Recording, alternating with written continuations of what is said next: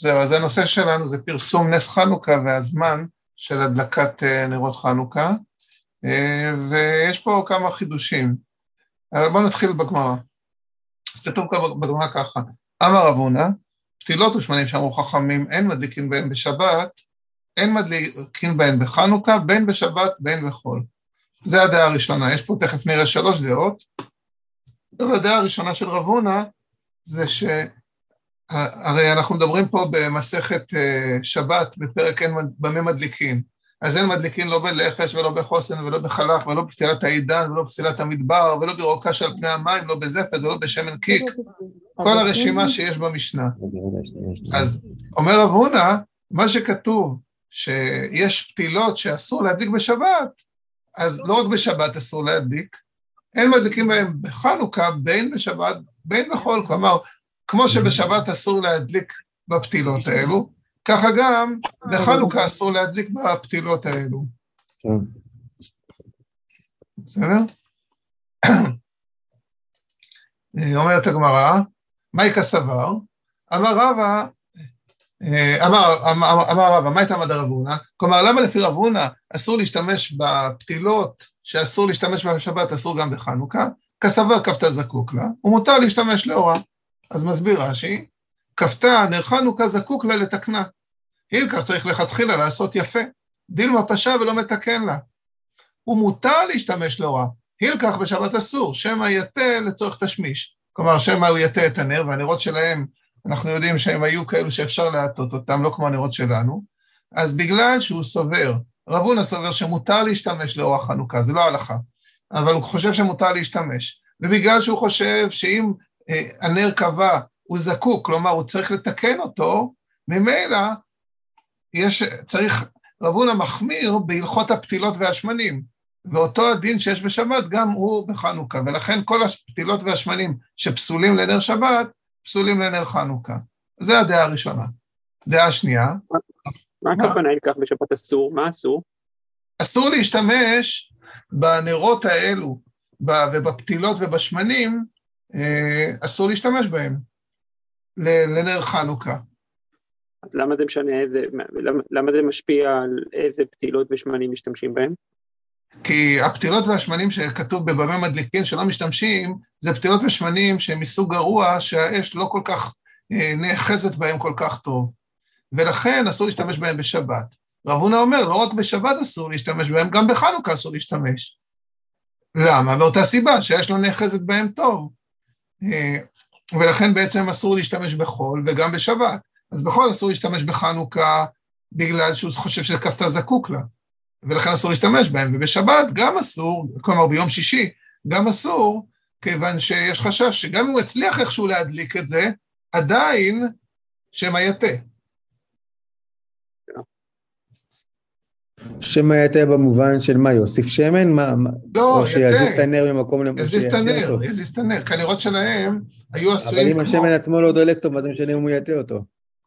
בגלל זה הוא יתה אותו, כי השמן לא דולק טוב. הרי זה שמנים בעייתיים. כן, אבל זה איכות השמן, זה לא הזווית, זה, זה האיכות של השמן, זה לא הזווית של הנר. כן, אבל בגלל שהאיכות השמן הוא האיכות של הפתילה. אבל זה כן יכול לפעמים, הזווית של הנר כן יכולה להשפיע, כשהאיכות היא לא משהו. אם האיכות תפוקה, אז כשהוא מטה קצת ומביא קצת יותר שמן, אז אולי זה ידלוק יותר טוב. וגם משום הריח, יש, גם, יש גם ביתרן, ביתרן ונפט, שזה כן. דולק טוב ורק הריח בעייתי.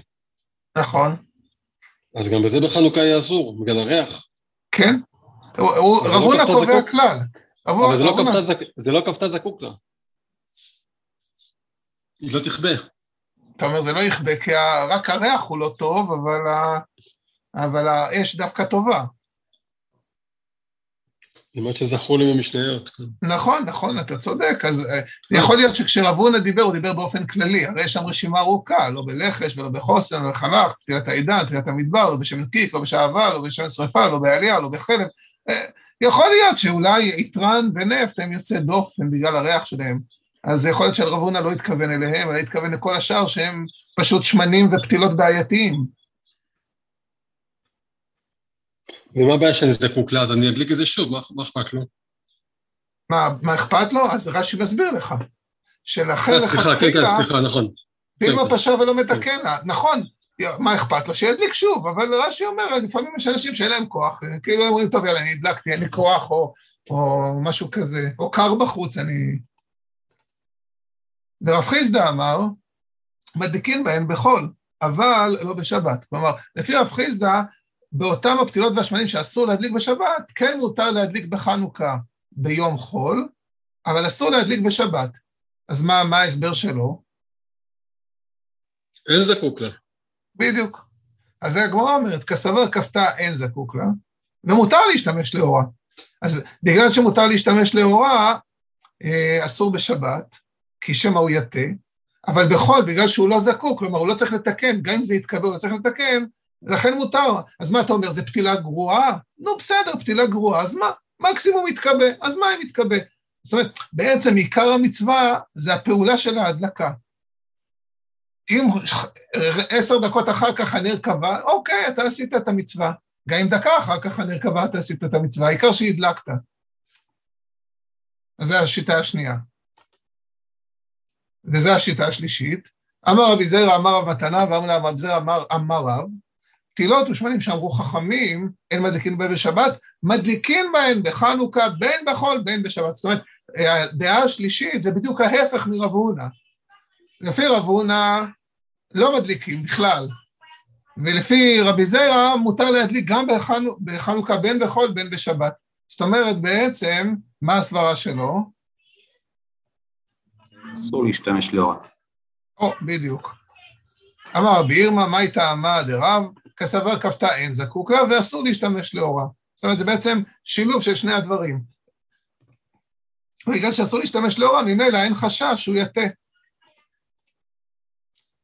אסור להשתמש לאורה שאין עיקר שהוא נר מצווה, ולא קלמי חש להטיה. עכשיו, מה ההלכה מכל השלוש האלו? כל השמנים והפתילות. אמצע, לא? רב חיסדא? מה אתם אומרים? רבי זרע. רבי זרע. זאת אומרת, השיטה הכי קיצונית שמתירה הכל. אכן כן. אבל, אז הגמרא אומרת, אמרו הרבנן כמד הבאים שמד רבי ירמיה ולא קיבלה. כלומר, את מה שרב אומר. קריאת הרבין אמרו הרבנן כמד הבאים שמד רבי יוחנן וקיבלה. אמר יזקק גמירתי לשמעתי מעיקר. כלומר, אם הייתי זוכה, הייתי מההתחלה מבין שזה היה, שככה ההלכה. והגמרא, נו מה זה משנה בסוף, הרי הוא קיבל את ההלכה, שהכל מותר בנרות חנוכה, ואתה נפקא מינה לגרסא דאינקותא. כלומר, גם אם זה לקח רק חודש אחר כך, עדיין עדיף ללמוד דברים שאתה יותר צעיר מאשר כשאתה זקן. טוב, זה קטע קטן. אומרת הגמרא וכפתה אין זקוק, הרי עכשיו מקודם אנחנו אמרנו, שלמה מותר להשתמש בכל השמנים, כל הפתילות, הכל מותר לנר חנוכה, כי כפתה אין זקוק, לא נורא אם זה יתקבע. ורמינו, מצוותה מי שתשקע החמה עד שתכלה רגל מן השוק. רגע, מה השאלה פה? איך אתם מבינים את השאלה? זה צריך להיות דולק, הרבה זמן. זאת אומרת, מפה המובן, שאם, הוא, שאם זה מתקבע, הוא צריך להדליק, אם כתוב, מצוותה מי שתשקע החמה, עד שתכלה רגל מן השוק, זאת אומרת, זה כל זמן המצווה.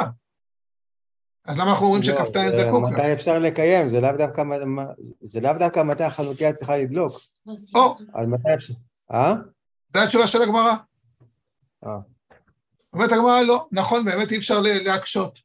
שתי תשובות. אחד, די לא הדליק מדליק, זה בדיוק מה שניר אמר, שבעצם מה שכתוב מצוותה מי שתשקע, אז רק בא להגיד מה הזמן שאפשר לקיים באותה מצווה, שאם לא הדלקת, כששוקעת החמה, אז תדליק עד שתכלה רגל מן השוק. זאת אומרת, יש איזשהו פרק זמן שזה הזמן של המצווה.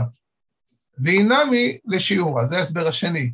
שמה שכתוב מצוותה, הכוונה לשיעור, מה הכוונה לשיעור? אז רש"י אומר, שיהיה בשמן כשיעור הזה. ומיהו אם כפתה אין זקוק לה, כלומר, מצוותה, הכוונה כמה שמן תשים? תשים שמן שיהיה לחצי שעה, כן, מאה שהשמן שוקעת, עד שתכלה רגל מן השוק. אבל בפועל, אם זה יתקבע אחרי שלוש דקות, אוקיי, אין זקוק לה. זאת אומרת, הגמרא נשארת עם העמדה של כפתה אין זקוק לה, ובעצם לכן כל השמנים וכל הפתירות, כל הפתירות הכל מותר בשביל נר חנוכה. זה כשהייתי, מה? מעניין שרש"י לא אומר אם היא כפתה, מאיזו סיבה היא כפתה, הרי לא בכל מקרה אם כפתה אין זקוק לה. למה לא?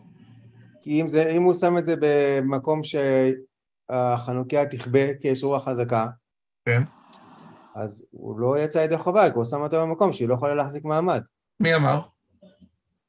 אני לא יכול להדליק חנוכיה במקום שיש בו רוח פרצים, ואני יודע שבשנייה שאני מדליק היא תכבה. מה, ש... מה שאתה אומר זה הגיוני, אבל השאלה אם זה באמת עומד במבחן, זאת אומרת, האם זה כתוב איפשהו? שאם שמת את המקום שיש רוח, אז אתה... ראיתי את זה איפשהו, אני לא זוכר איפה. אוקיי, אז מעניין. היא צריכה לעמוד, צריך לשים אותה במקום ש... או שאני מבלבל עם... לא, סוכה, רוח מצויה זה סוכה. כן, רוח סוכה, רוח מצויה זה הלכות סוכה. לא, אבל גם הלכות חנוכה. בוא נראה, אתה יודע מה, הנה בואו ניכנס שנייה לפרויקט, לאיזה תוכנת חיפוש. האם יש פה עניין של רוח מצויה? הלכות סוכה, טור, תפרש למד. מה זה תפרש למד?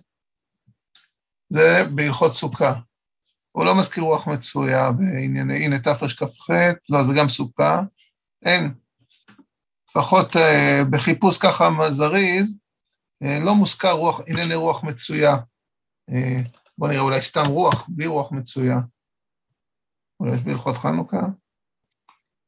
תפרש עין א', זה כבר הלכות חנוכה. חצר שיש לה פתח, שני פתחים, שתי רוחות, לא. משיב אורך ומוריד הגשם, לא, אין. תפרש פי. בליל שבת צריך לתתן שום דבר לחוץ בין הנרות הפתח של הרוח שלך ונרות של הדרך דלת. אוקיי, טוב, זה בהלכות שבת. אפשר לחפש בשולחן ערוך? כן, כן, אני מחפש בשולחן ערוך. בבית הספר, נדמה לי שהבית הספר מזכיר את זה, אבל לא נראה לי שזה ככה דין.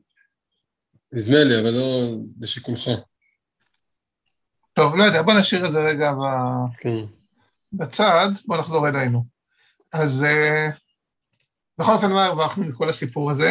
הרווחנו פעם הדברים, קודם כל את ההלכה שכל השמנים וכל הפתילות קשרים לנר חנוכה. זה דבר ראשון. באמת, כשהייתי בצבא, אני לא זוכר, היינו באיזה מקום שלא היה לנו נרות, והיה לנו את השמן של הטנקים, אז הדלקנו בזה נר חנוכה, אחד מהשמנים. אז כל השמנים, כל הפתילות, קשרים לנר חנוכה, זה דבר אחד שהרווחנו. דבר שני שהרווחנו, את שתי ההלכות האלו, שכפתה אין זקוק לה, ושמותר, אסור להשתמש לאורה. והדבר האחרון שלמדנו, זה שהשיעור של ה... זמן שהשמן צריך לתת, כמה שמן צריך לשים, זה מי שתשקע החמה, צריך להרים לשוק, וזה בעצם הזמן הראוי להדלקה, אבל אם אדם הדליק בזמן הראוי, אפילו שזה קבע, הנר כבתה, הוא קבע, הנר קבע, אז לא צריך להדליק שוב. ופה הנר אומר שאם יש רוח, אז אם הוא שם מראש במקום לא טוב, אז אולי הוא כן צריך להדליק. טוב, אני לא יודע, צריך חיון אם זה ככה, אני לא, אם תמצא את המקור של זה, זה טוב. ריף, בכבוד. מצאתי בהלכות יוסף, הנה, אני שולח עכשיו את הצילום תמונה. את הקישור, נו, אוקיי, בוא נראה. השאלה מאיפה הלכות יוסף מביא את זה? זהו, אני גם לא יודע, אה, הלכות יוסף, מועדים, אני אשלח שנייה את הקישור בקבוצה ו... אוקיי, טוב. בינתיים זה היה תשעים ואחת אפס חמש. כן, אני לא זוכר מה זה היה, איזה שמן זה היה, אני רק זוכר שזה היה אחד השמנים שם, כי לא היה לנו שום דבר אחר. טוב, אז טוב, זה הלכות יוסף אומר, השאלה מה המקור שלו. אור החיים סימן נון ב'. אבל אם נכבד מפני זה הלכות יוסף באמת אומר, שאם העמידה במקום שרוח מצויה מנשבת, הצפוי מראש שלא תוכל להחזיק מעמד, לא יצא ידי חובה. טוב, מעניין, מה המקור שלו. זה הגיוני, בסך הכל זה הגיוני, אבל שאלה בכל זאת מה המקור שלה. אז כתוב פה, שו"ת יביע העומר חלק ד' אור החיים סימן כ"ב. טוב, אפשר לפתוח את זה. בוא, רוצים שנפתח את זה שנייה? בואו נראה, שניונת. אור החיים, יביע העומר חלק ד' אור החיים כ"ב. יביע העומר, בואו נראה. יביע העומר. חלק ד' אור החיים, מה אמרנו? הנה, הריאז, כן, מי זה הריאז? כתב, ונראה בעיניי שאם נדליקה בפני הרוח וכבתה, צריך לחזור להדליקה במקום שאין רוח. שהואיל ואינה יכולה לעמוד לפני הרוח, היו כמי שלא נתן בשמן כשיעור. קודם כל זה חידוש. להגיד שאם שמת את זה במקום שיש רוח, זה כאילו לא נתת מספיק שמן. כי זה בעצם לא יכול לדלוק. נותקה את האפשרות להידלק בשיעור הזמן שהיא יכולה. זה באותה מידה, אם אתה שם ברוח, אז היא לא תידלק כשיעור זמן, אם נעשות השמן, לא נתת לה את האפשרות, ידלוק מספיק זמן. אוקיי. והובא בשלטי גיבורים, וכן הובא בבח, והוסיף דנימי מאתיים, הכתב האורזרוע, שאין לדחוב ונראות סמוכות זו לזו, עד שמתחממות ונופלות או נוטפות, דעה וכמי שנתן בשלק השיעור. זאת אומרת, בעצם, מה קורה פה? אז אומרים בעצם, מי זה פה, האורזרוע, אז אתה יודע מה, אם אתה שם את הנראות מאוד קרוב אחד לשני, אז הן מתחממות, אז הן לא יספיקו, אז זה לא נחשב שנתת שמן כשיעור. זה לא כזה פשוט, כי הנה, אתם רואים שהרב שלמה קלוגר, כתב, ואם ידליק נרות חנוכה במקום שהרוח שולט, נראה לי להוכיח מסוכה קו ג' שמה הוא רוצה להוכיח. כן, אבל לדורי מחמת הצלן שיבה, הדבר הכי גורם להגיון שוכן פילה, חשיבה רואה לשיבה, וכאן הוא רואה שאם ידליק נרות חנוכה במקום הרוח יצא, כן, אז הרב שלמה קלוגר כותב בשורה פה המודגשת, שאם ידליק נרות חנוכה במקום הרוח יצא, שכל שבפני עצמם רואה להישאר כך, ורק דבר אחר גורם להתבטל, אז זה נבטר השטר, שדבר כמה כאילו הייתה כך תנית, וזה ברור. קיצור, אתם רואים שיש פה, מח... זה לא כזה פשוט, החידוש הזה של הרוח מצויה. אבל בסוף, מן הסתם, אתם רואים פה שיש פה הרבה הרבה פוסקים, והעיקר, כמו שכתבנו לאל, כן, שאם יש רוח, אז זה לא טוב. כך טוב. פסק הרב עובדיה, הרב עובדיה פסק כך, שאם יש רוח מצויה, שאינה, שזה צריך להחזיק מעמד ברוח מצויה. טוב, בסדר. טוב, אז בואו נחזור אלינו. חבוד, עריף. מי קורא? אני אקרא. חבוד. מדכאמר מדליקים בהם בחנוכה בשפעת, שמה מינה אסור להשתמש לאורה. וכיוון, אסור להשתמש לאורה לא עתה להטויה, ותו, מדמדליקים בהם בחנוכה בשפעת, מכלל דאיקביה לא מזדקיק לה. שמה מינה, אה, אוקיי, שמה מינה, כבתה אין זקוק לה. ועד התניה מצוותה מי שתשקע חמה, עד שתכלה רגל מן השוק, לאו דאי קו יעדר מדליק לה, אלא דאי לא מדליק, אלא דאי לא אדליק, מדליק. הנה, מי לשיעורה, כלומר שצריך לתן שמן לתוכו, כדי שתדולג והולך עד השיעור הזה. מה שראינו עכשיו הגמרא, לא? נכון, זה, זה מעניין, למה עריף מעתיק את הגמרא פה? עכשיו, אני האמת מודה שלא חיפשתי לעומק, אני מרגיש שאולי הסיבה שעריף מעתיק את הגמרא, כי אולי או שלא הייתה לו הגמרא, או שהוא, זה מוזר פה, כי זה נראה כאילו עריף כותב את זה. אני לא יודע, זה, זה דבר מוזר, אבל בכל אופן, הבאתי את עריף כדי רק להגיד שהוא פוסק כמו רב, זה על רגל אחת, והוא חוזר על הגמרא, אני לא יודע, צריך באמת לבדוק בהלכות גדולות, שאילתות וכאלו, לראות, אולי היה להם נוסח טיפה אחר. תוספות, או, יאללה, חרוד. מי קורא תוספות? אני אקרא. יאללה. תוספות, דילא עדיק מדליק, אבל מכאן ואילך עבר הזמן. עבר הזמן. אחר, וואו, זה כמו הרמב"ם, לא? כן. אומר הרי פורת, יש להיזהר ולהדליק בלילה מיד, שלא יאחר יותר מדי.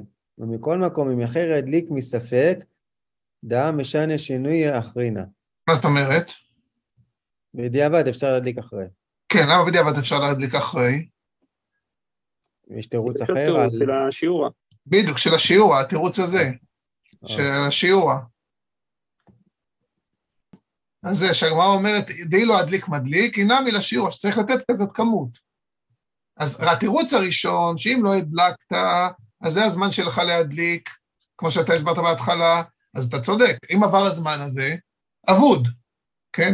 אבל התירוץ השני, שאומר, שמה שכתוב מצוותם, שתשקע, זה רק להגיד לך איזה כמות שמן צריך לשים, אז זה, לפי התירוץ הזה, גם אם תשים את השמן בשמונה בערב, זה בסדר, לא רק בזמן של השקיעה. ולריני ראה דעתה אין לחוש, דעתה אין לחוש מתי ידליק. דענו אין לנו הכרה אלא לבני הבית שהרי מדליקין בפנים. או, זה בכלל חידוש. זה מה שנוהגים היום, לא? בגלל שמתי, אם יש לו בני בית שערים, זה, זה להלכה, לא? מה שהארי אומר. כן. חכה, לכאורה כן, אז מה שהארי אומר זה להלכה. אז בואו נראה את הטור, מה נפסק להלכה. מה אתם אומרים? יאללה. מצוותה מסוף שקיעת החמה עד חצי שעה מן הלילה. הוא... הטור אומר, שאז העם עוברים ושבים ורואים בביתם, ואיכה פרסום הניסה. הילקח צריך לתן בשמן כזה, כזה השיעור. כזה השיעור. ואם נתן בה יותר, יכול לחבות לאחר שעבור זה הזמן. אהה, וואו. לכן יכול להשתמש להוראה לאחר זה הזמן שעבר עיקר מצוותה. אז לפי שני התירוצים. זאת אומרת, לפ... אני אומר, זה מתאים, לש... זה... מה שכתוב פה, זה מתייחס לשני התירוצים בגמרא. לתירוץ שאומרים לך כמה שמן צריך לשים, אז אם נתן בה יותר, שמת יותר שמן, אתה יכול לחבות אחרי שעבור הזמן הזה, כי אתה, נגיד, אתה צריך שמן שידלוק, נר שדולק חצי שעה, עכשיו עברה חצי שעה, אתה יכול לחבות. ואותו דבר מבחינת הזמן, הזמן לכתחילה, לפי הטור זה מסוף שקיעת החמה. אז אם עבר הזמן הזה, מסוף שקיעת חצי שעה מן הלילה, גם אפשר לחבות, או להשתמש לאורה. שאלה היסטורית, סתם סתקרנות. בזמן הטור כבר היה שעונים או שזה עוד לא היה שעונים? כאילו, איך מדדו שלושים דקות? חצי שעה? אני לא יודע. אבל גם הרמב"ם אומר, מדבר על חצי שעה, תכף נראה. וגם בזמנו לא היה שעון. נכון, הם ידעו בערך, כנראה. זאת אומרת, זה לא, זה לא זמן מדויק, זה מה שאני מנסה להבין. זה לא, זה לא זמן מדויק, זה כאילו שיעור. בערך, כן. ומכל מקום עדיין זמנה כל הלילה. ודלא כהרמב"ם ז"ל, שכתב שכח או הזיד ולא הדליק עם שקיעת החמה, מדליק עד שתכלה רגל מן השוק. עבר זה הזמן, אינו מדליק. וכאן כתב הרב רבי יצחק בן רבי יהודה. אני מכיר את הקהילה של תימנים שנוהגים כרמב"ם מאלף ועד תיו, ובשבת של חנוכה הם מוציאים את השבת לכתחילה לפני הזמן, כדי להדליק את הנרות בדיוק שלא יעבור הזמן הזה. או, אבל עדיין יש אור בחוץ בשעה הזאת. אז לא, לא בשקיעה, הם מדליקים את זה, כאילו יש מהשקיעה חצי שעה, אז הם מדליקים, הם מתפללים לפני צאת הכוכבים, הם מדליקים את זה ממש על החצי שעה, על הגבול של החצי שעה משקיעת החמה. או. כן. זה עוד הסוף של הטור. והתוספות כתבו, דלדידן אין צריך לדקדק בזמן שנתנו חז"ל שיעור, שלא נתנו אלא להם שהיו מדליקים בחוץ, ולאחר זה הזמן אין עוברים ושבים. אבל אנו שמדליקים בבית ואין הכרה לבני הבית, אין להקפיד על הזמן. למה, למה בזמן התור הדליקו הבית בגלל הגזרות? חשש מהגויים? כן. וגם כי הם חיו באירופה. ונראה לי ארוחות, וזה בתקופה הזאת של חנוכה, הם, זה מסובך להדליק בחוץ. אלא אם כן יש לך פעמון או משהו מזכוכית שמסתיר את הנר, מהארוחות. עכשיו יש שם שלג, בחלק מהמקומות באירופה. לא, אבל לפי זה יוצא שהשאלה איפה אתה מדליק. אם אתה מדליק בחוץ, לפי מה שטוסות, איך שטוסות מציגים את זה, שזה תלוי איפה אתה מדליק. אם אתה מדליק בחוץ, אז ממילא זה תלוי בעוברים ושבים, ואז הזמן הוא מאוד מוקדם. אם אתה מדליק בבית, אז זה תלוי בבני הבית, ואז אם ככה, הזמן זה, זה כבר לא כזה מוקדם. מהי נפקא מינה? נניח שאתה יודע שהמשפחה תגיע, נגיד אתה מזמין אורחים ואת המשפחה, והם יגיעו, נגיד עכשיו השקיעה, מתי זה בערך? חמש ורבע, חמש ועשרים? ארבע וחצי. ארבע וחצי. השקיעה? כניסת שבת, ארבע ועשרה, ארבע ורבע. ארבע ועשרה, ארבע וחצי, השקיעה, כן, כן, סליחה, השקיעה בארבע וחצי. אז השקיעה בארבע וחצי, והצאת הכוכבים, נגיד, בחמש ועשרה, חמש ורבע. כן, נוסיף זמן, את כל הדקות וזה, אפילו קודם, בסביבות עשרה לחמש חמש. ונניח שאתה יודע שהמשפחה תעבור רק בשמונה בערב. מתי צריך להדליק? הפרסום הנעשה, לפחות למשפחה, בוודאי יהיה בשמונה בערב. אבל הפרסום, הזמן הוא בארבע וחצי. אז מה עושים?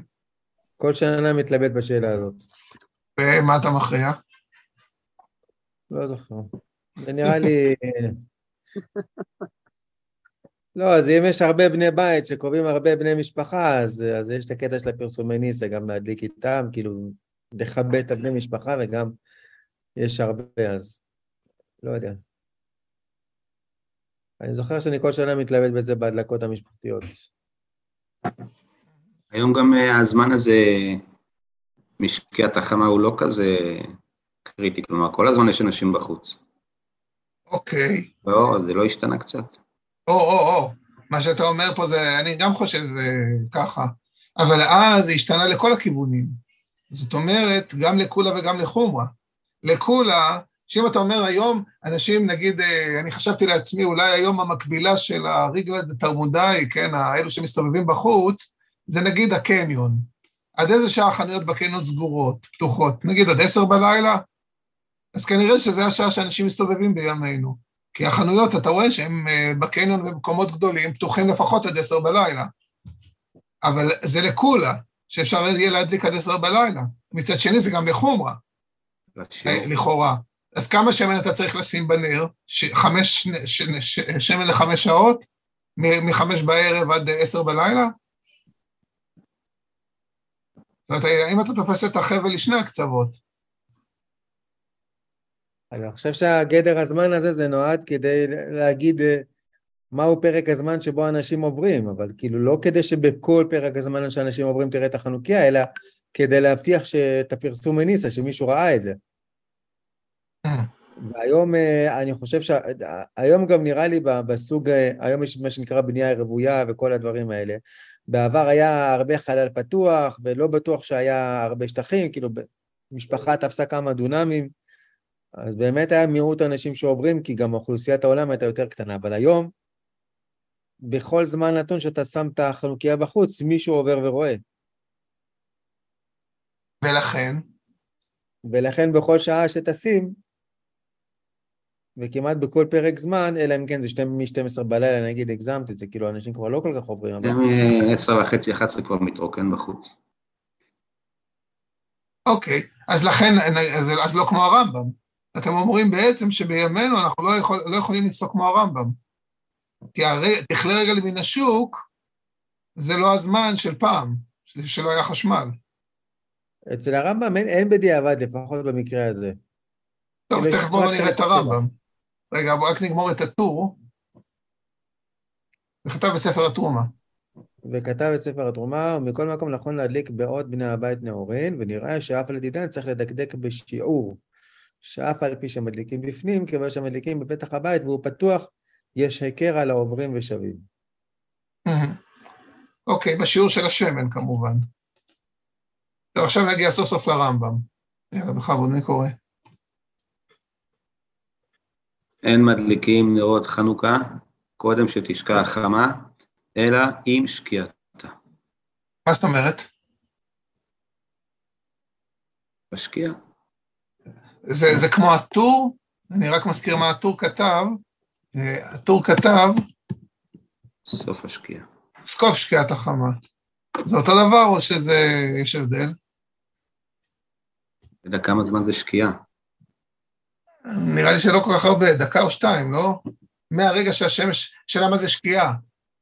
ש, שגלגל השמש נוגע בים, או שכבר השמש מתחילה אה, לצנוח אה, למטה? אולי יש הבדל, אני לא יודע. מה זה השקיעה? הטור ראה את הרמב"ם, נכון? כן, הטור ראה את הרמב"ם. אחרי הרמב"ם. לא מאחרין ולא מקדימין.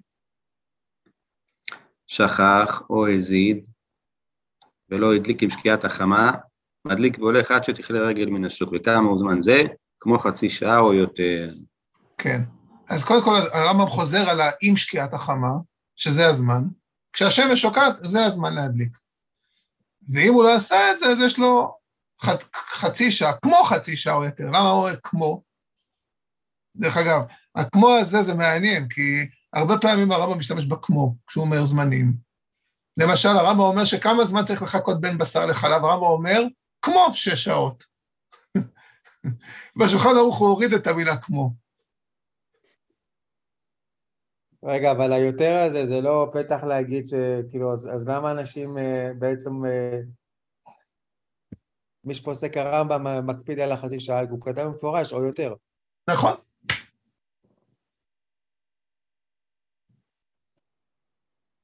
נכון, הוא כתב במפורש או יותר.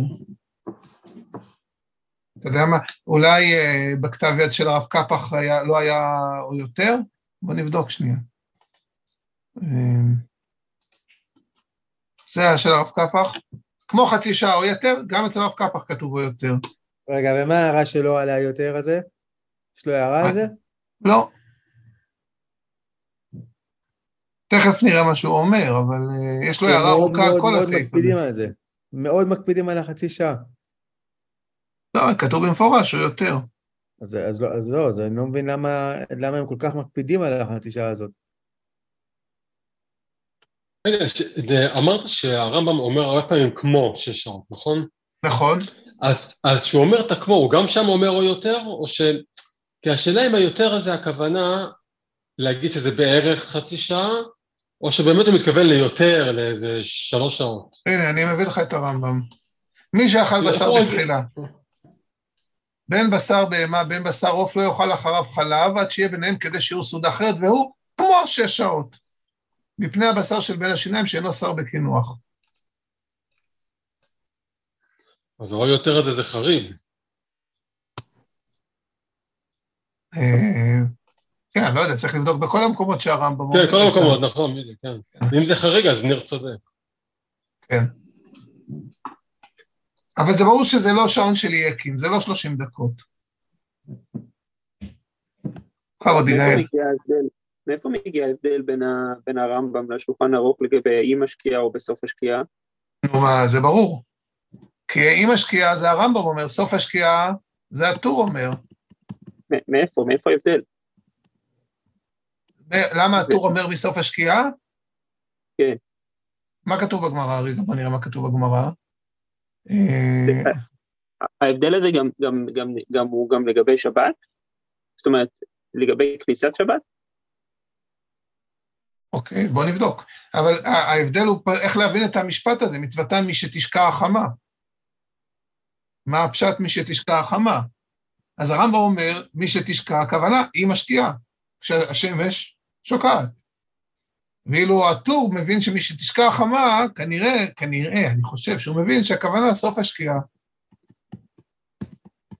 כנראה שזה כמה דקות, לא נראה לי שזה כזה דרמטי, אבל uh, אני חושב. אנחנו שמדליקים, לא יודע, לפחות אני, אני מדליק בצד הכוכבים, זה מגיע מדעת הטור? ומה הטור, עוד פעם, מה הטור אמר? בוא נראה עוד פעם את הטור. סוף שקיעת החמה. עד חצי שעה מן הלילה. שאלה גם, מה זה סוף שקיעת החמה? מה פירוש? מה הפשט? מה זה סוף שקיעת החמה? שכל גלגל השמש נעלה מהעין, זה, ועדיין יש אור בחוץ. נגיד היום, אני יצאתי מבית הספר בירושלים, וכבר לא ראו את השמש, יצאתי נגיד בסביבות קרוב לחמש, רבע לחמש, משהו כזה, היה אבל עוד אור בשמיים, ו... אבל עדיין לא היה חושך, היה עוד אור בשמיים. זה הכוונה סוף שקיעת החמה? שזה כבר, השמש שקעה, ועדיין אין לילה, אבל הלילה הגיע הרבה אחרי, זאת אומרת, זה מוסיף עוד זמן. אני חושב שמסוף שקיעת, הרי יש שקיעת החמה וצאת הכוכבים. כן. אז סוף שקיעת החמה זה תחילת צאת הכוכבים. אה, תחילת צאת הכוכבים? אז למה בשקיעת החמה? הרי יש, יש בין השמשות, לא יודע. יש שקיעת החמה בין השמשות, צאת הכוכבים. הרמב"ם הוא לא אומר חצי שעה מן הלילה. אומר הוא לא מאמין הלילה. לא, נכון, מהשקיעה. אפילו יכול להיות רק כמה דקות מהלילה. נכון. יש עשרים דקות משקיעת את הכוכבים, עוד עשר דקות, אבל לפי התור זה חצי שעה של חושך. ממש, אני חושב שזה היה נכונה. אף קפח, חרוד. תמשיך, יגעים. כלומר, אף אם ירצה, בדרך כלל אף קפח זה ניר קורא, אני משיג גבול. כן, כן, אוי, אוי. בסדר, בסדר, תקרא. כלומר, אף אם ירצה להדליק ובלי ברכה, אינו רשאי. דילמאתי למצרח, הוא, או הרואים אותו, אם היה מן הרבים ללמוד ממעשיהם. כלומר, לא מדליקים אחרי הזמן. חצי שעה מהשקיעה. שלא יחשבו שזה הזמן. כן. זה אשכרה כנס, נכון? זה כנס. לא כנס. זה נגמר הזמן, יש זמן, נגמר הזמן. לא, אבל הוא אומר, דילמאתי למצרח. לא, כי מישהו יגיד, טוב, וואי, פספסתי, לפחות אני אדליק בלי ברכה בשביל ההרגשה או משהו, אומר, לא, אל תעשה את זה, נגמר, זהו, יש לך חלון הזדמנויות, נגמר הזמן, נגמר הזמן, אל תדליק יותר. אבל העניין הזה של הדיוק זה שלא הבן אדם יבוא למשוך את הזמן, לא, תדליק עכשיו, כי אם לא תדליק עכשיו אין, כי יש פה סוג, לא יודע אם זה קנס, זה יותר דרבון. לא, אני, אני לא מבין את זה כך, אני מבין ש... למה הוא לא יכול להדליק? כי נגמר הזמן. עכשיו, עכשיו מישהו יגבור ויאמר, טוב, נו, מילא, בסדר, אני מבין שנגמר הזמן, לפחות בשביל ההרגשה או משהו כזה. הוא אומר לו, לא. כי, כי מישהו בטעות יכול עוד לחשוב שזה בסדר. נכון, בדיוק. אז כאילו, כדי שלא יבוא בן אדם למשוך את הזמן, כדי שהוא הרואים אותו, הוא הרואים אותו יגידו שזה... בסדר, לכן אומרים לו לא, תדליק עכשיו, וזהו, נגמר. אין לך אפשרות אחרי זה. לא הדלקת, בעיה שלך. נכון, לא הדלק כי נגמר הזמן. טוב. יש זמן מאוד ברור, חצי שעה או קצת יותר מזה, זהו, נגמר. אז מה זה דילמאתי למצרח? שהוא לא ייגרר, במובן הזה שהוא ירשה לעצמו. יפה. כדי להגביל אותו, כי לא, לא בתורת כנס, בתורת אה, דרבון. אוקיי, רגע, בוא נראה עוד, עוד שורה. ואהבה כי העיד לא מצא אתרוג, לא יביא לו פריש ולא רימון. לא, אם בן אדם אין לו אתרוג בארבעת המינים בסוכות, אז הוא לא יכול להביא לימון במקום, או אה, רימון, או אני יודע מה. למה הוא לא יכול להביא? לפחות שהוא לא ישכח איך נראה שצריך לשים אתרוג. אז התשובה היא לא. כדי שהוא לא יחשוב שזה בסדר, שנה הבאה אה, הוא יביא קלמנטינה, כן? הוא יחשוב שכמו השנה שלה לא אתרוג, היה מותר קלמנטינה, אז גם שנה הבאה. לא, לא מביאים קלמנטינה במקום. נגמר הזמן, נגמר הזמן, זהו. זאת אומרת, מי שהולך עם הרמב"ם, חצי שעה מהשקיעה או קצת יותר מזה, זהו. נגמר הזמן, נגמר הזמן. ובוודאי דלדעתו, כלומר, דעת רבנו, אם יברך, היא ברכה לבטלה, ועובר עלו טיסה חמורה, ואינונים אחריו אמן. והטענה, כפי שהובא, בהגאות מימוניות. זה תוספות, הוא מביא את התוספות, כן. הוא מביא מה שתוספות אמר. שאנו מדליקים בתוך הבית, רשאי להדליק כל זמן שאין בני הבית ישנים, יתחר רבנו בשתי ידיים. האחת, מי יתיר לך להדליק בתוך הבית, שלא יתירו זאת, אלא בשעת הסכנה? זה דבר ראשון. הדבר השני, ואם עושה אתה שלא כהלכה, שלא בשעת הסכנה, כלום שלא כדין אחד גורר שלא כדין שני. זאת אומרת, זה לא בסדר. צריך להדליק בחוץ. אז אתה אומר, לא, אנחנו מדליקים בבית. למה אתה מדליק בבית? אתה פושע. צריך להדליק בחוץ, איפה שאנשים עוברים. עכשיו, האמת היא שזה גם קשור לעולם שהם גרו. זאת אומרת, בימים שהדין הזה של להדליק בחוץ, הם גרו בדרך כלל בבתים נמוכים. לא היו להם בתים עם ארבע קומות ועם שש קומות, פשוט לא היה. ולכן מראש, כל הדיון היה להדליק בחוץ, כי לא היו אנשים שגרים בקומה חמישית או רביעית. אוקיי. רק נגמור את הרמב"ם. צריך ליתן שמן בנר כדי שתהיה דולקת והולכת עד שתכלה רגל מן השוק, הדליקה וכבתה, אינו זקוק להדליקה פעם אחרת, נשארה דולקת לאחר שקלתה רגל מן השוק, אם רצה לחבותה או לסלקה עושה. אוקיי. זה עוד קטע אחר, באף קפח במקום אחר, גם באזור הזה של ההלכות, הוא אומר, ואנו הכרנו מצב כזה. מה, מה זה הזמן הזה? הוא מדבר על הזמן. הוא אומר שהיו הפלחים והבדואים העניים מביאים חבילי עצים למחירה, ועם תחילת השקיעה, כלומר כאשר נסתרה החמה, ממהרים למכור בכל מחיר שיוצא להם ומסתלקים, כך שימצאת הכוכבים כבר קלטה רגלה מן השוק. ולפכך הגדיר רבנו מושג זה היטב, וכמה זמן זה כמו חצי שעה או יותר. לא מקדים או מאחרים, עבר זמן זה אינו מדליק, כלומר אף אם ירצה להדליק, בלי ברכה אינו רשאי. כן, ומה שקראנו מקודם, סליחה, זה השורות שקראנו מקודם, בסדר. אבל מוזר שהרב קפח מפרש כאילו לכאורה במשמעות הפוכה מה שהרמב"ם כתב. זה המשמעות הפוכה. הרמב"ם כותב כמו חצי שעה או יותר, והרב קפח מפרש את זה לא מקדים ולא מאחרים. ממה אבל? מהשקיעה, עם תחילת השקיעה. כלומר, כאשר נסתרה החמה, כך הוא מסביר, תחילת השקיעה. לא שהשמש מתחילה לשקוע, אלא שהשמש גמרה לשקוע ולא רואים את השמש. זה כמו שנראה בשוק, גם היום, אם תלך לשוק, כשמתחיל החושך, אני לא מדבר, בשוק רגיל, כשנראה חושך פחות או יותר נגמר העסקים.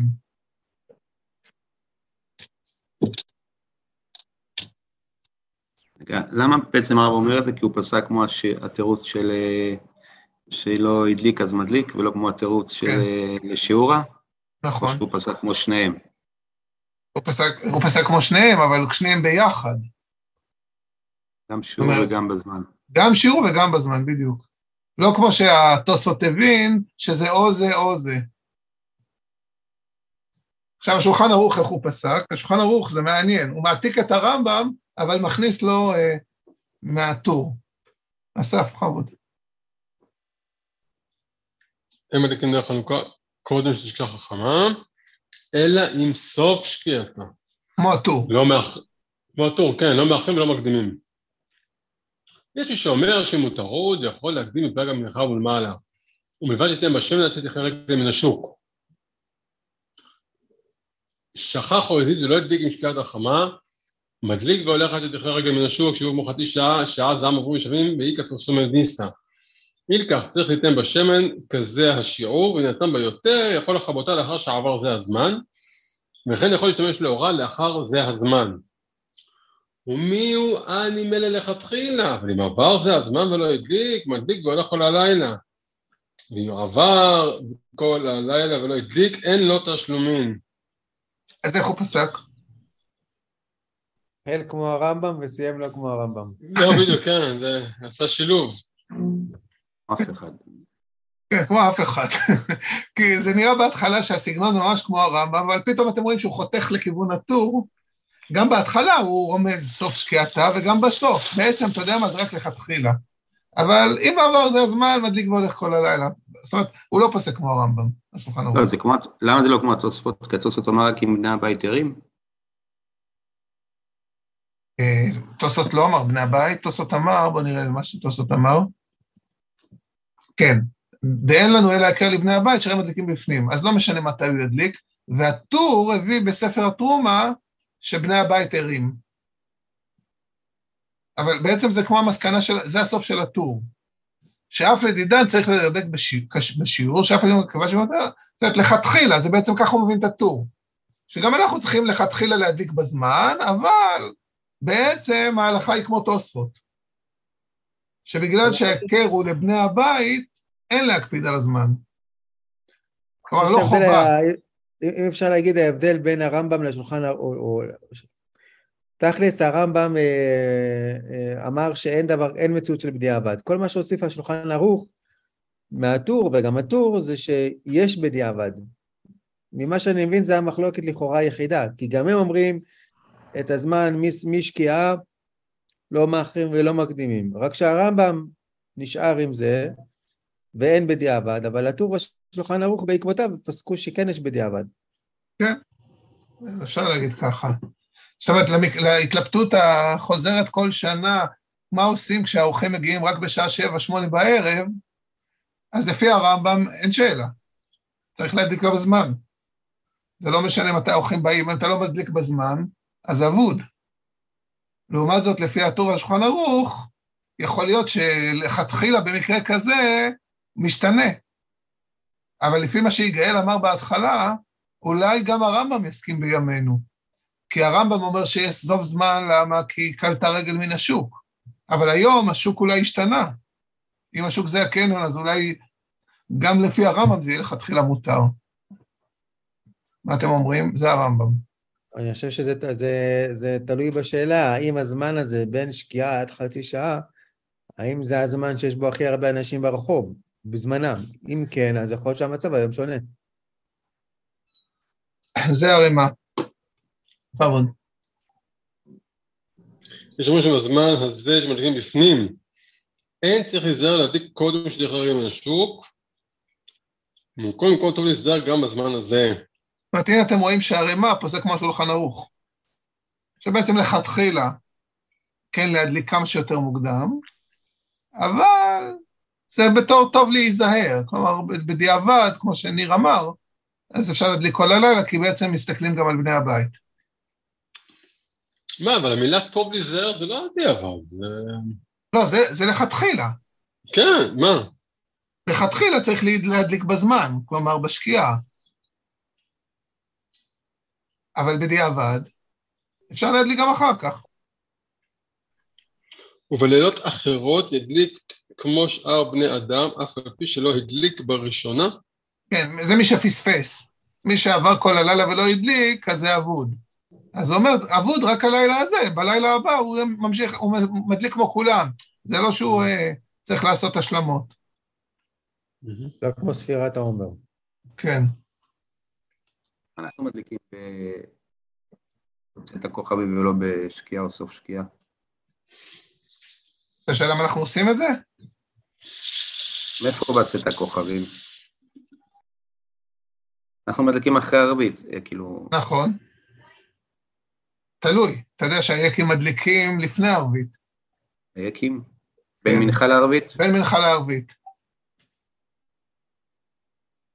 ואלו שולחים כמו האגרה גם. מה התימנים? זה ניר יודע. התימנים מקפידים על הרמב"ם רק על... האלה של הרמב"ם, כן, זה... אין, אין, אין פספוסים. אז מתי מדליקים? או, או שמקדימים ערבית ומשל... ואומרים שמה בקריאת שמה למיטה, או שקודם לקטנר.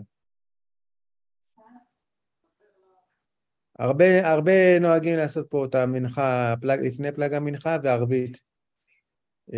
אחרי, לפני צאת הכוכבים, ואז קוראים שמע ישראל, ב...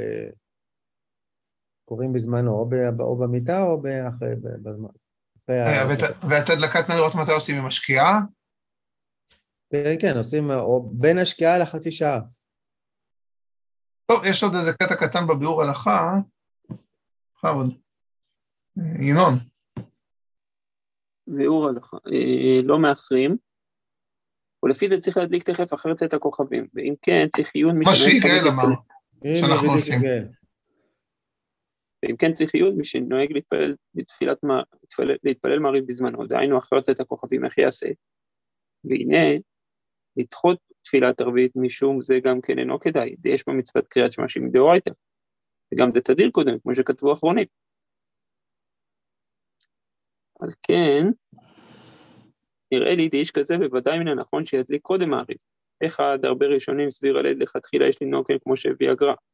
ועוד, דף הטור שכתב סוף שקיעה, נוכח בסמוך, וגם הוא סביר על יד שיכול להקדים עד קרוב לחצי שעה מקודם. ובפרט, אם נסבור כדעת הרמב"ם, בדעת הרמב"ם, שבמה שכתב שמדליקים שקיעת היינו ממש, עם הזמן שנתכסה השמש מעינינו. וידוע שדעתו דמצוות הדלקה הוא רק כחצי שעה או מעט יותר אחר כך. אם עבר הזמן, שוב לא ידליק עוד.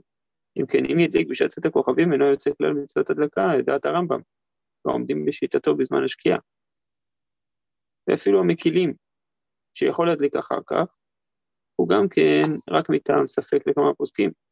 על כן נראה טוב ונכון לכתחילה להדליק קודם מעריב. עיין שרי תשובה שכתב בשם, לא יודע, מחברת בנימין, אבל לא יודע. שמי שעושה כן לא הפסיד, ולפי מה שהוכחנו יש לנו כן לכתחילה. אז המשנה ברורה בביאור הלכה בעצם אומר, להדליק לפני הערבית, כן? שידליק קודם הערב. זה מבלבל, כי בהתחלה הוא כתב קודם להתפלל לערבית. נכון.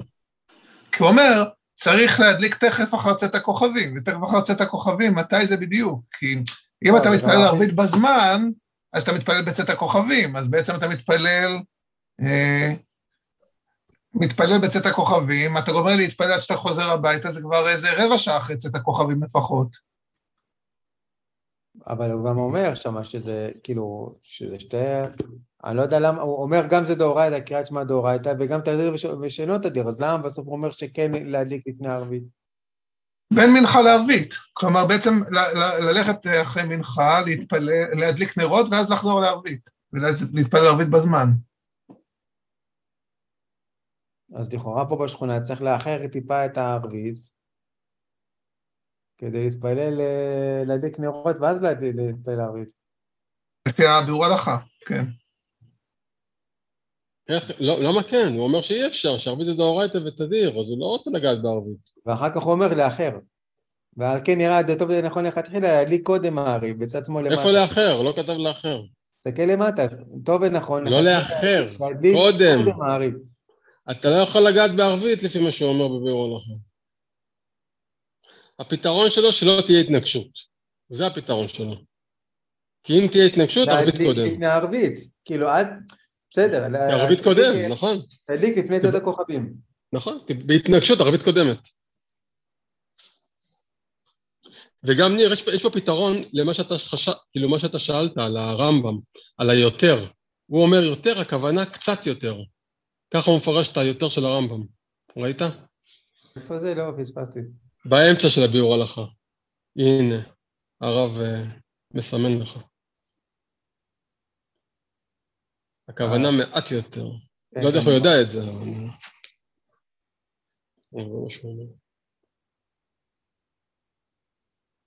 טוב, זרקה את הדעתי, אני מושג כמו... למרות שאני חושב שהרמב"ם הוא לא יקי. במובן הזה שכשהוא אומר חצי שעה או יותר, אני לא בטוח שמעט יותר שמה שהביאור הלכה אומר, זה באמת נכון. כי כש, אני חושב שהביאור הלכה חושב בראש של יקין, זה או שלושים דקות או שלושים ושתיים דקות, ככה הוא חושב. אבל כשהרב אומר חצי שעה או יותר, אני חושב שזה יותר ב... הוא לא נותן לזה, בוא נסתכל עוד פעם ברמב"ם. הוא אומר, מדליק והולך עד שתכלה רגל מן השוק, וכמה הוא זמן זה? כמו חצי שעה או יותר. למה הוא יותר? זה יכול להיות גם שלושת רבעי שעה. זה לא, אני לא חושב שזה רק דקה או שתיים יותר. כי, כי זה לא תלוי במשהו אסטרונומי. נגיד, אתה אומר, שקיעת החמה, אני יודע מתי שקיעת החמה, אני רואה את שקיעת החמה. צאת הכוכבים, אני יודע מתי זה צאת הכוכבים, אני רואה את צאת הכוכבים. אבל הוא לא אומר את זה, הוא אומר, אם שקיעת החמה, עד שתכלה רגל מן השוק. עכשיו, בימים של הרמב"ם, משקיעת החמה עד שתכלחים לשוק, זה באמת חצי שעה או קצת יותר מזה.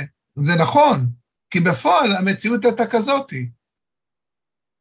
אבל אני, השאלה, כשהרמב"ם, ההתחלה ברורה, שקיעת החמה, הסוף, תכלחים לשוק, האם זה משתנה? זה מה שאני שואל. האם בעולם שלנו שיש חשמל והקנון נסגר ב-עשר, אז תכלחים לשוק הפך לשעה עשר בלילה? לפי דבריך כן, האם היותר שלך. ככה אני חושב, כן. כן, זהו, בדיוק. או יותר מאפשר לי את הגמישות הזאת, כי בעצם הוא אומר, זה לא, זה לא זמן, זה לא שלושים ושתיים דקות, זה לא זמן של יקים, זה, זה בערך, זה חצי שעה יותר, כי זה מה שלוקח לאנשים ללכת מהשוק הביתה. אבל כמובן מי שמחמיר ואומר, לא, אני לוקח את הרמב"ם בדיוק כמו שהביאור הלכה אומר. אז זהו. אז אם שקיעת החמה, מה אמרנו, ארבע וחצי, אז חמש בערב, נגמר הזמן להדליק נר חנוכה. ואם באים אורחים בשבע בערב, אתה צריך להדליק בזמן. ומה עם האורחים? טוב, שאחד מהילדים ידליק, או שהאורחים ידליק, או לא יודע מה. אם האורחים גם מקפידים על הרמב"ם, שגם הם ידליקו בזמן. ושאיזה ילד ידליק, זה מה שאני עושה. אצלנו בבית, כשבאים אורחים וזה, אני משתדל כמה שיותר מוקדם להדליק. וכשבאים אורחים ונפגשים במשפחה, אני גם מדליק בזמן, אבל אז הילדים מדליקים. לפי ביאור הלכה אתה צריך לגור ליד הבית כנסת. וגם אז אתה צריך מאוד למהר. ולמהר. אני, תראי, אני גרתי הרבה זמן ברוב היהודי בירושלים, ויש שם הרבה קהילת אגרה, ואני יכול להגיד לך שמיד אחרי ערבית, הם פשוט אה, יוצאים מהחלונות של הבית כנסת. כי המעברים מאוד צרים, כי זה, זה בנייה של פעם. המעברים מאוד צרים, פשוט קופצים מהחלונות ורצים הביתה, אחרי התפילה. אוקיי, בסדר. זהו פחות או יותר, עוד משהו, עוד איזה...